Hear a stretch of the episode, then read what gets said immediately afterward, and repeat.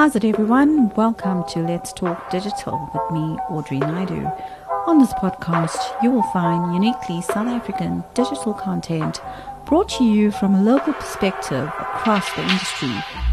Sit back, relax, and enjoy the conversation. Welcome back, everybody, to another episode of Let's Talk Digital. Today, we are talking about the attention economy and its effect on media. And with me in the studio, I have the MD of Carat Possibilities, Donald Mokgale. Yebo. How's it, Donald? How, ah, are you doing? Very well, thank you, Audrey. How are you doing? I'm great, thanks. Thank you So very much. good to have you here with us. I am completely honored. I've been following the series, as you know, and I'm a big fan. So it's a, it's a massive honor to be here, especially with uh, some of the giants you've had in these seats before me. Well, I consider you one of them. Thank you. I'm humbled. yes, so let's get down to business. We are going to provoke some thought today, aren't we? yes, we are. Yeah. So, Donald, tell us a little bit more about yourself. And um, I love asking my guests these questions is what keeps you awake at night? Oh, man. So I am a township born, black, young, funky, spunky South African man who is in love with colors, art, fashion, music, uh, and I'm a professional poet uh, and MC.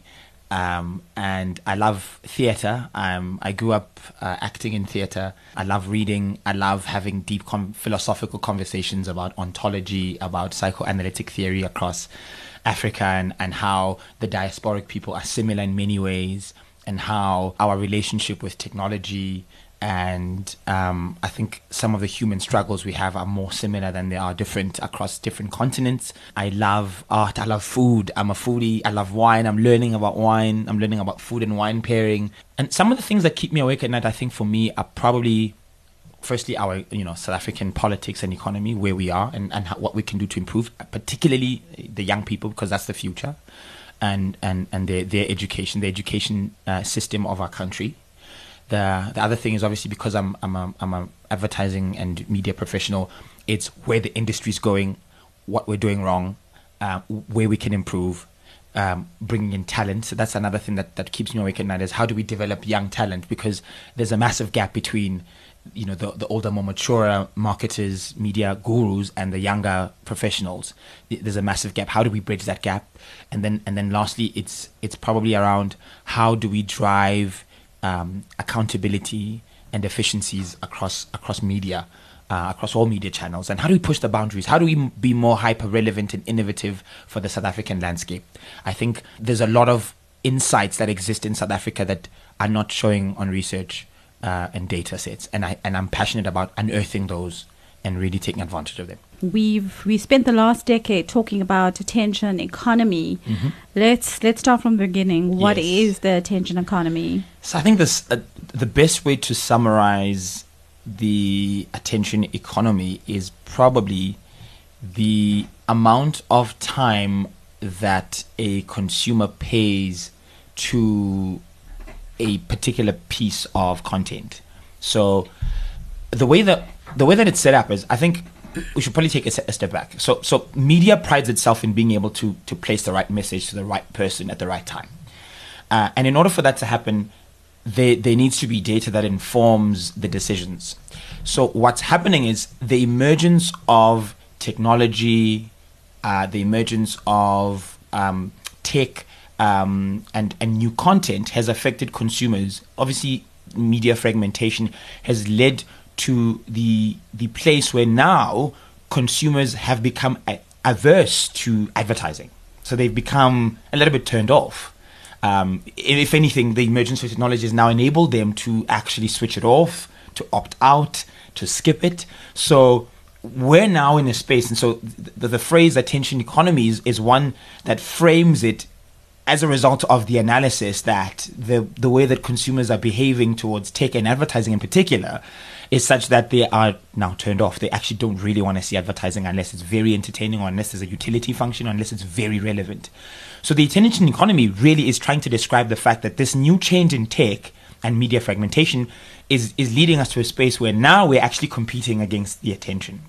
And so the consumers uh, we're, we're, fighting for the attention of the consumers. Uh, and so so there's a lot of research that's been done around the space uh, and uh, whilst it's in its initial phases the findings are incredibly important and i think that's what we will unpack today. So the attention economy essentially is how much attention do consumers pay to advertising nowadays with media fragmentation and technology? So you know what? When i look at media strategies uh, we always um, need to consider the a day in the life of a consumer, mm-hmm. and I find that a mm. very effective exercise to do. Spot on, yeah. Because when we look at the attention economy, it's not only talking about digital. Yes. We're talking about every touch point every that a customer is exposed to 100%. at any given time of the day. Yep. And now that digital makes it 24 7, mm. it makes it even worse for brands to actually be grabbing that attention. 100%. In fact, it, it, I like the way you, you worded that. So, on average, if you think about when you wake up in the morning, depending on uh, how addicted you are to your mobile device, that's usually the first thing people go to, right? Mm. Um, think about the amount of messages in a day that you receive. So, from, from your mobile device to your newspaper to the TV if you switch it on at home, to Alexa if you've got one. Um, to radio when you drive to work, to the billboards, the digital billboards, the street pole ads, by the time you get to the office, I mean, you would have received an excess of at least a thousand messages. And, and so all of them are vying for your attention.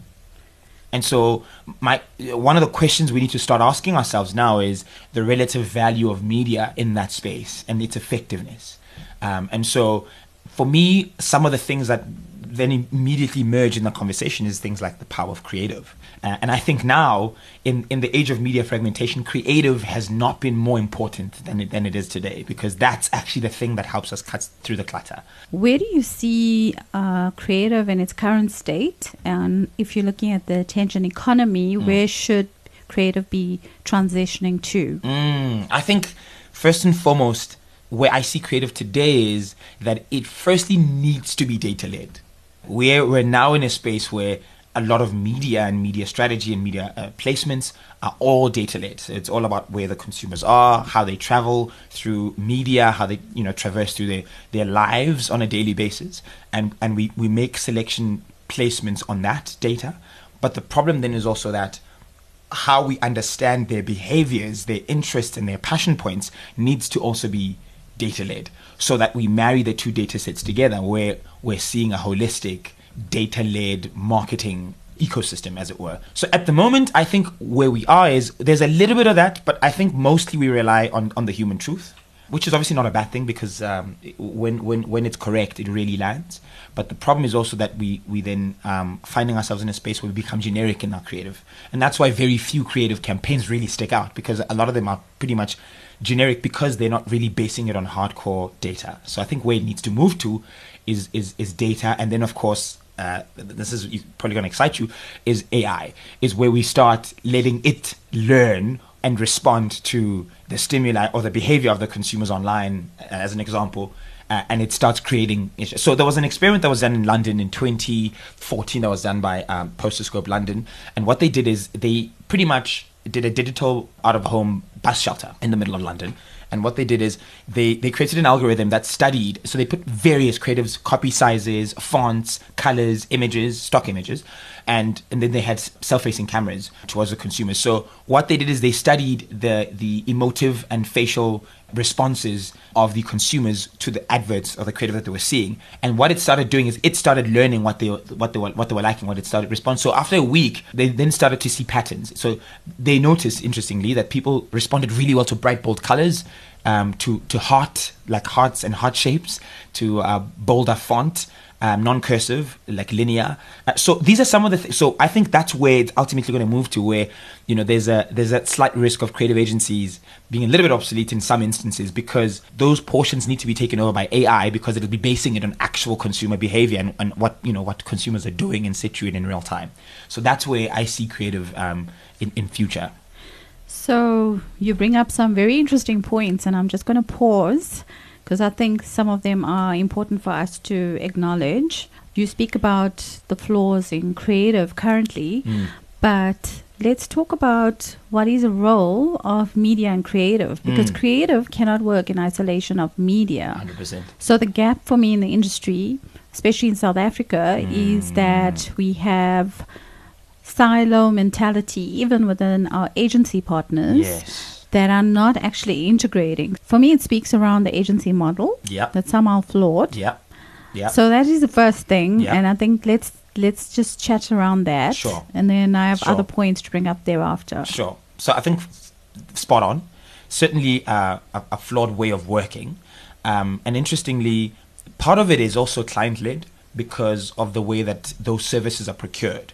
So what we're finding, so if you if you go back a couple of years when traditional agencies still had everything full house through the line, you would have one agency doing everything, and so everything was already integrated. But then what started happening is the separation happened when people were starting to focus on specializations. So a media would focus heavily on media and they create a science and a framework around it and they'd be brilliant at it. And then you'd find a creative that broke out and really dug into their method of creating creative and they and they and they broke out. So what ha- ended up happening is as a client you are now spoiled for choice and you wanted the best of the best in every single field. So you'd pick the best media agency that, that specialized in media and then the best creative agency. But then the ways of working were, were broken. So nobody really figured out the best way of working. But what happened then is there was an, a lead agency model.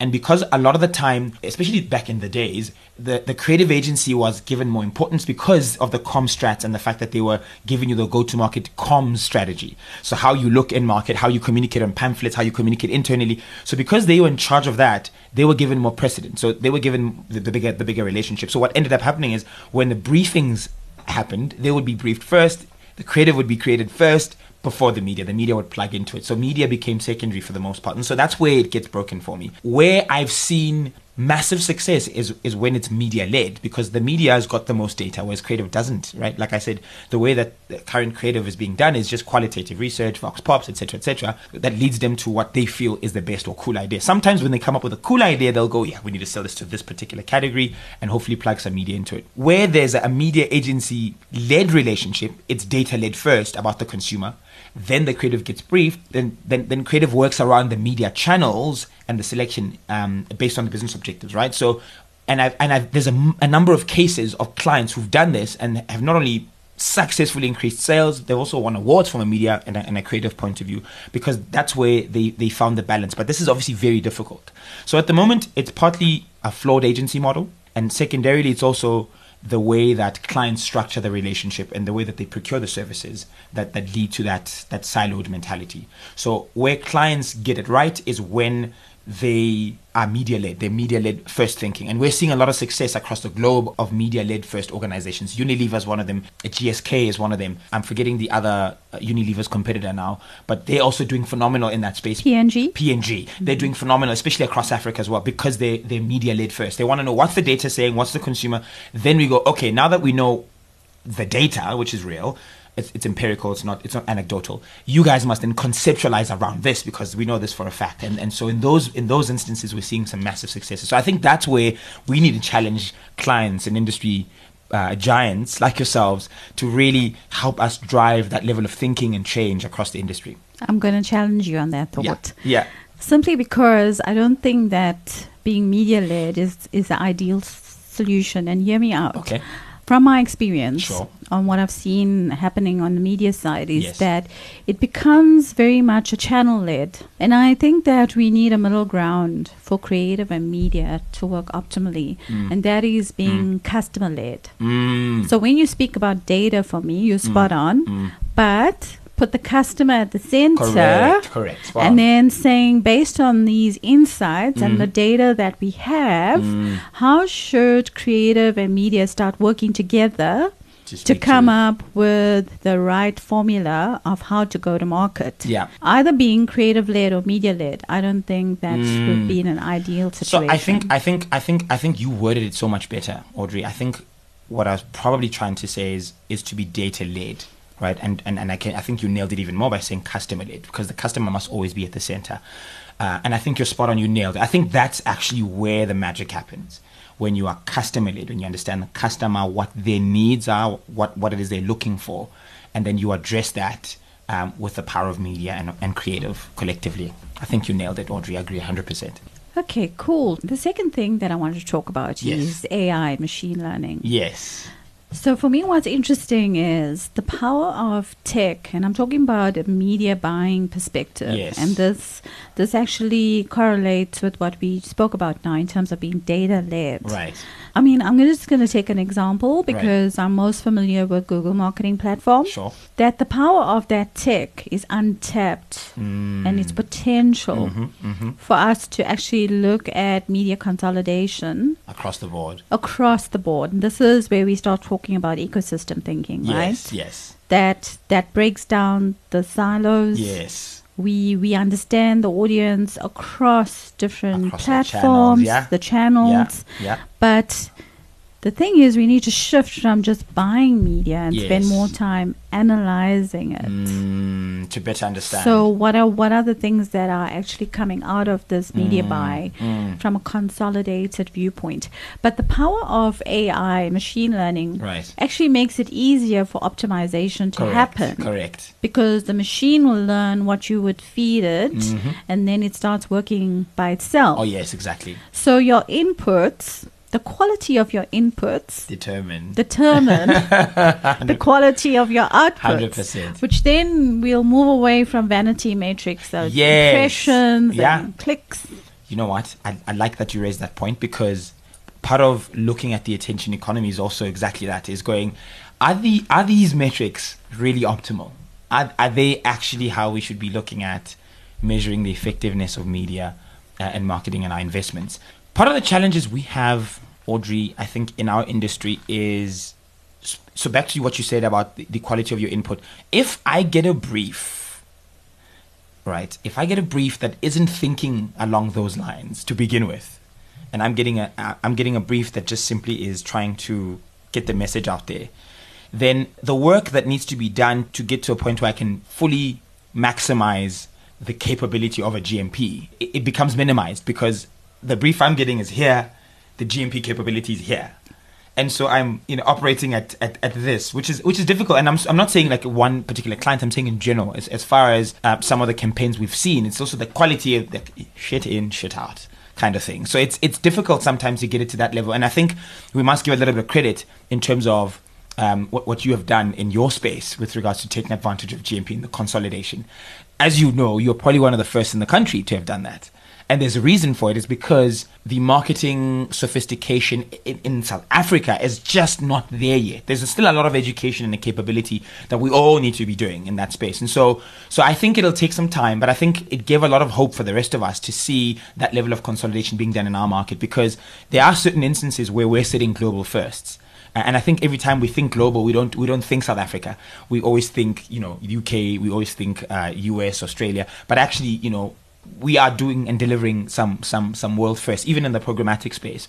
So back to your point, I think being data led will absolutely eliminate these vanity matrices that we're looking at. And I think more importantly, I think we need to start looking at, like for instance, the study that was done around the attention economy says that a partially viewed ad is probably better than an ad that's not seen at all. And they've also picked up in the research that some of it has even led to sales as well. So, so now the metrics that they're proposing in the study is they call it mean attention, which is you know the full attention, the full eyes.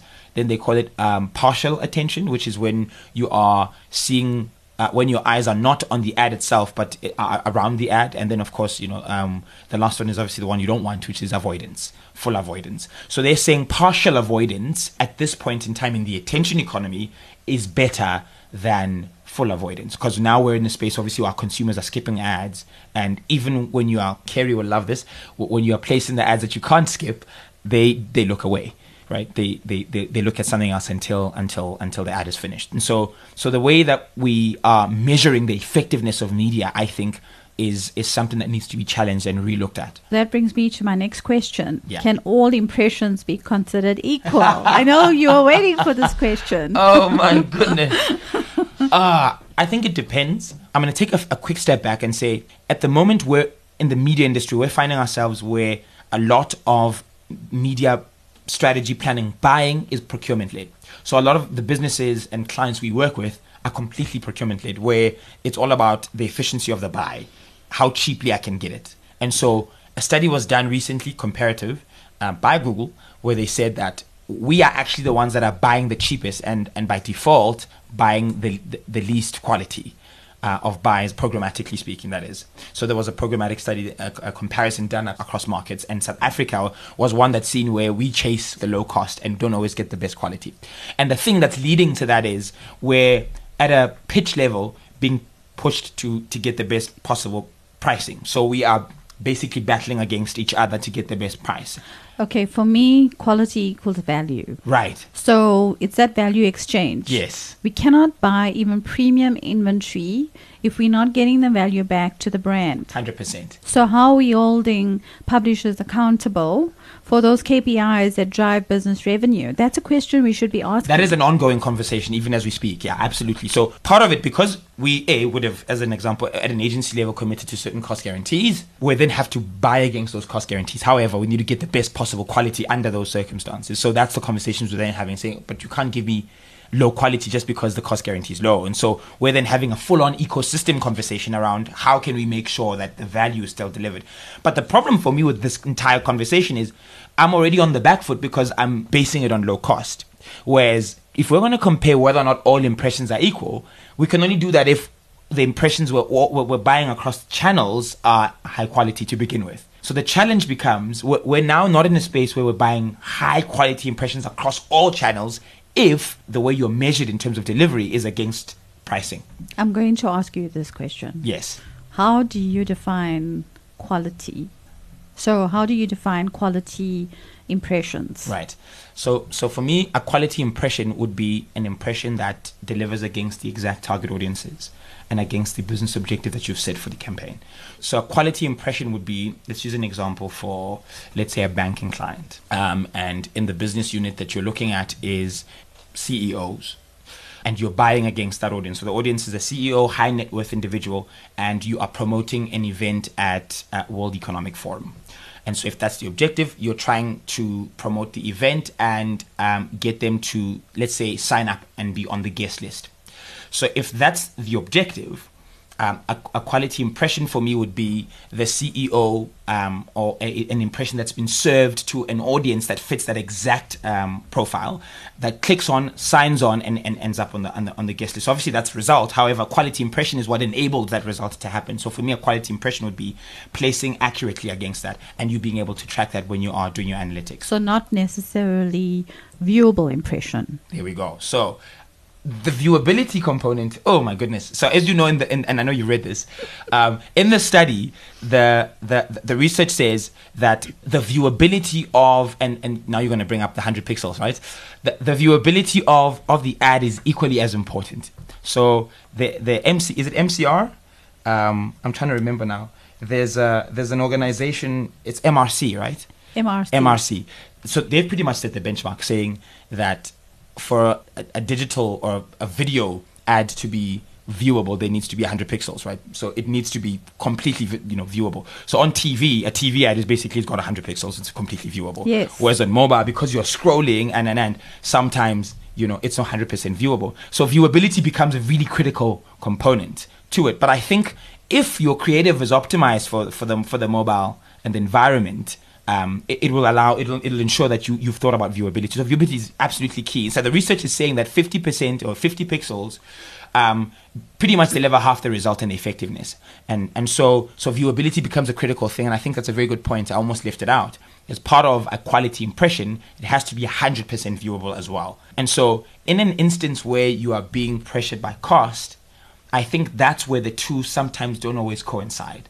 Uh, and so what we should actually be focusing on as an industry, and back to your point, is is the value and the quality of the of the, of the impressions over just the low cost. Um, so yeah, so a hundred percent viewable impression has to be is part of the uh, the quality of, of, of a high quality uh, impression. Remember, yeah. you're saying this in public now. Yeah, no, no, hundred percent. And look, ultimately, this is these are the conversations we need to have as an industry, mm. and we need to always be challenging each other on, on, on these on these various on these various points because Absolutely. because ultimately we our job is to deliver the best value and quality for our clients. And so if if if the publishers aren't doing that, if if, if the networks aren't delivering that, that's where we need to reach. And that's why mm. I think the attention economy, which is kind of the I suppose the next phase of where we're going in, in the in the landscape of media fragmentation, these are some of the matrices we need to think about um, when we are talking about quality impressions, viewable impressions, um, as well as what value we are going to associate with that. So I think the attention economy is toxic Okay. because we talk about let's push content we need content marketing Right. and then we we've got so much of fake news Right. and then we have the excessive power of giant social media platforms i mean Right. let's look at look at what uh, netflix they're Yes. disrupting the attention model Completely. so I think we spent the last decade on the attention model, right? Right. Everybody is talking about the attention economy. Right. We've done with that now. Okay. So now we need to ask ourselves what comes after the attention economy is like how should we be looking at consumers Right. in a more contextual way Yes. that we deliver relevant high quality um, result driven ad formats Right. whatever so for my for from my point of view we shouldn't be doing volumes of ad formats Mm. so how does your media schedule or media strategy change now to say less is better Right. less is more impactful Yes, less is and more. less is more Right. so we need to actually change our and do a mind shift because i think we've like this has like become a cliche of the attention economy and i hear you if we if you're not in in in that in that wave Yes. when the trend is happening Yes. Yes. we now need to say shift mindset what's what's going to happen next and, and i'm sorry to put you on the spot Sure. Sure. so i'm Sure. sure you've considered it at I've- some point I've got a number of thoughts about it, and I think it depends also on like who's your target audience, right? So I think we need not make the mistake of homogenizing audiences and their relationship with technology, right? So in the South African context, 90 plus percent of of the audiences are we're talking black, low income, so the masses, right? So the masses are still on feature phone, right? And they there's a there's still that slow but progressive uptake of of, of smartphones. So there's big now we're seeing um, manufacturers like Oppo who are disrupting the smartphone space where they're creating smart phones that are very cheap. So bringing really massive accessibility to technology even in the mass space which means now the way that we understand those low end consumers and their their relationship with smart or the internet in this instance completely changes but they're they're still not as sophisticated with what the middle and higher LSM people are who have who are starting to voice search more which is quite an interesting thing now, right? So I think we need to take all of that into context first as a starting point to go, okay, where are we in South Africa? How do people consume media in South Africa? Uh, how do the masses behave? That's a starting point. Do they because we we could find we could easily make the mistake of over engineering the process and thinking everybody is at a sophisticated level whereas actually people still watch you know isidingo people still watch generations on tv uh, and they watch the omnibus on saturdays right so so i think it's it's completely understanding the landscape that you're in and, and adhering to that. So then secondly, which businesses or what's your personal business objective? What are you trying to achieve and who are the audiences your business speaks to? And so who buys your product? And then from there we then need to build a landscape around how they behave, how they consume. So let's say um, you've been chasing the attention wave against those audiences. And now we need to start thinking about less is more because I think you're spot on around the less is more component because everybody's doing the more, more, more, more, more in multiple formats. And of course, there's research that backs up how that works, but only when the creative is done right, you know, by platform and and the optimizations are done correctly. But for me, I think less is more challenges the norm because um, we're trying to do so much across multiple platforms. Um, and I think sometimes we get lost and we end up not even, you know, hitting our objectives. We end up not even knowing what we're doing. We're just trying to send up, it's push marketing, sending messages. So I think the next wave, I think you've already touched on it. I think it's doing less is more. Uh, so being more focused, being more targeted, but being hyper relevant in those spaces. Um, and I think driving the most intuitive customer experience um, or user experience um, possible. I think that that is that is the next wave. I think there's so much power in customer and user experience, and I think we don't do enough work in that space.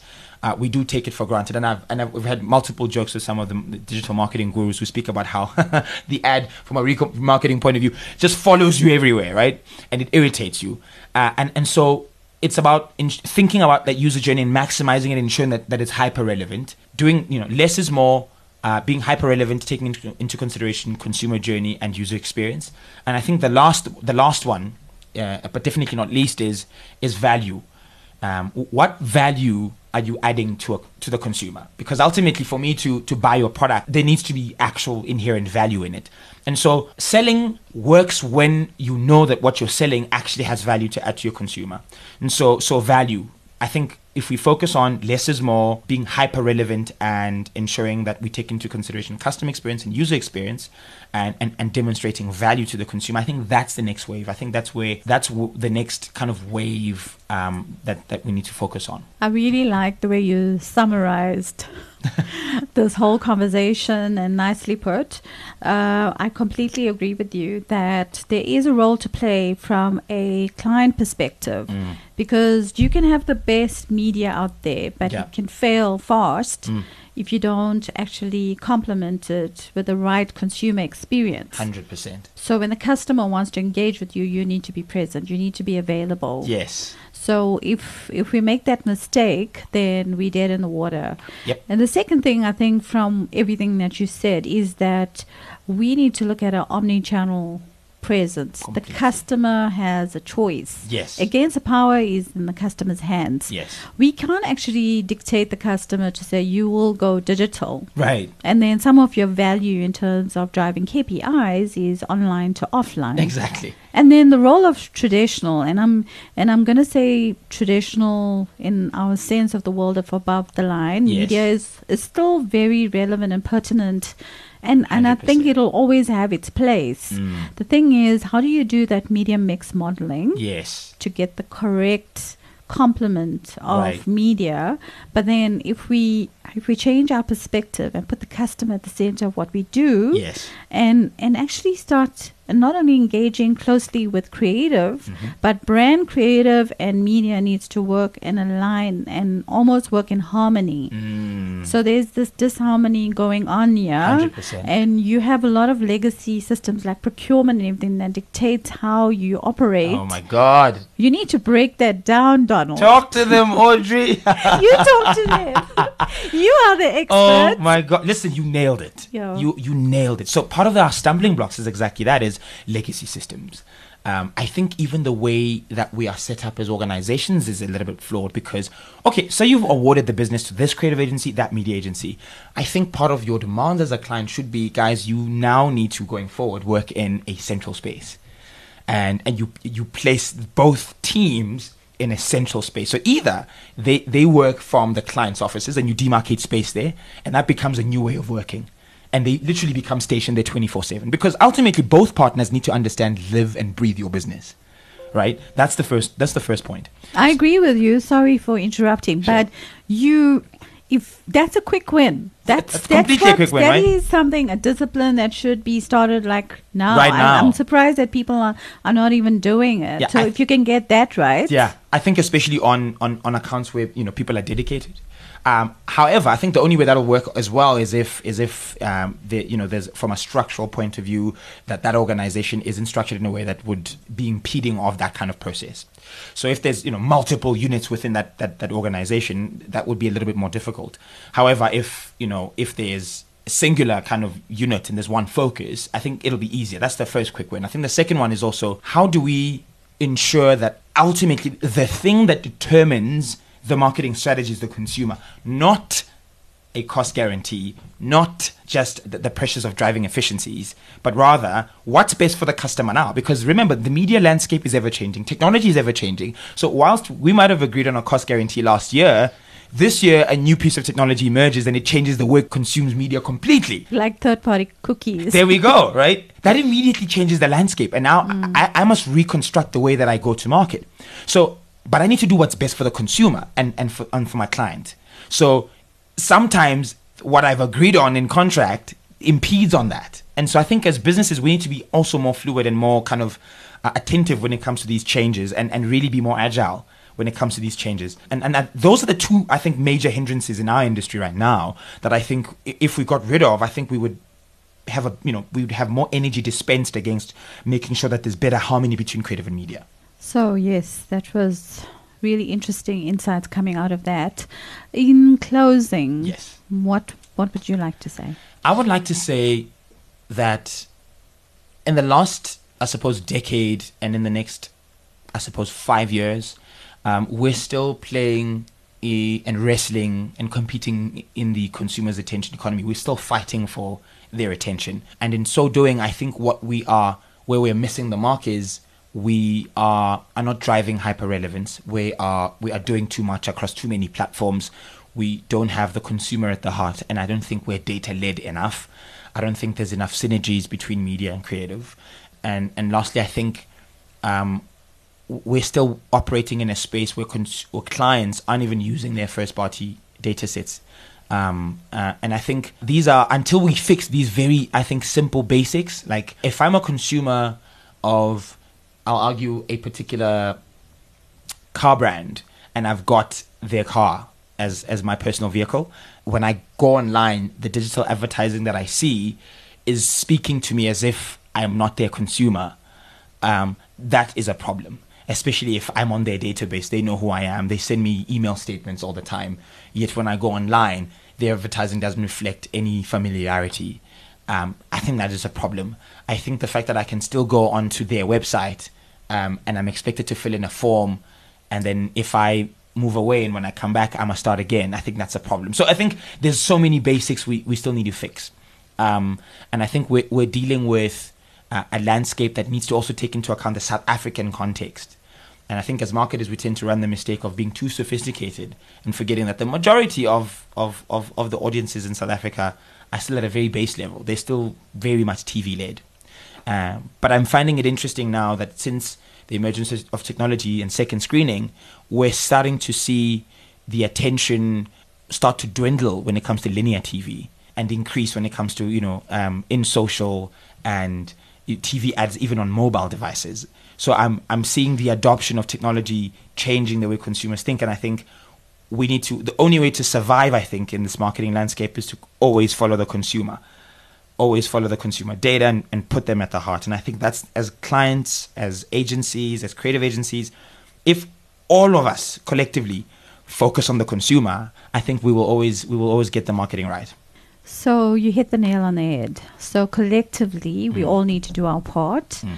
And um, so I'm optimistic about the future. Me too. Remember, we're on a journey. Yeah. And South Africa, we need to give credit that we're doing some things right. Yes. And we, we can't be mistaken that the rest of the world don't have the same challenges Hundred percent. as we do. Yeah.